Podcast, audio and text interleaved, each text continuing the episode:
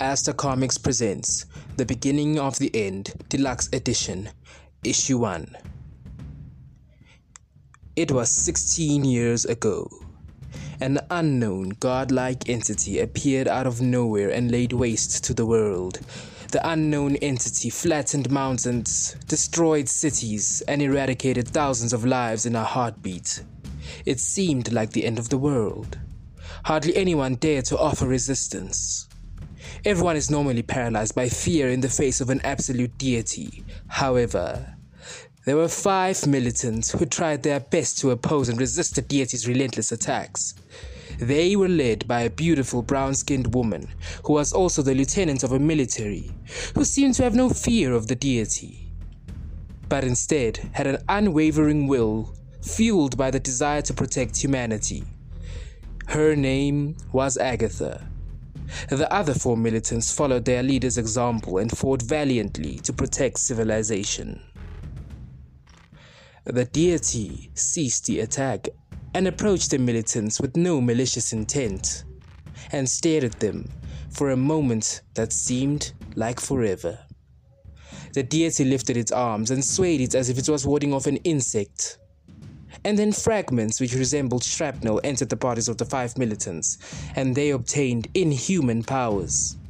The deity had given the power to the militants as a reward for their bravery and then, as if by magic, disappeared, as if it was never there, not even a scent remained. After obtaining their powers, the five militants immediately set out on a journey to repair the damage that the deity had caused. They repaired buildings, united families, and the poverty rate was diminished. They even stopped civil wars and were later named the Five Arciers.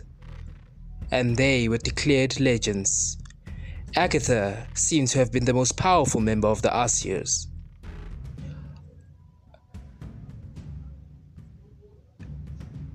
After stability returned to the world, the Arciers split up to five different locations all around the world and built monasteries where they could maintain peace.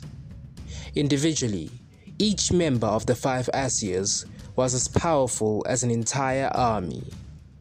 Agatha decided to go to a peaceful city known as Villers-Unis off the coast of France, where she built her monastery and started training a new generation of soldiers, where she stood as their grand master. Months later, she gave birth to a boy named Ihe, and a new journey started anew.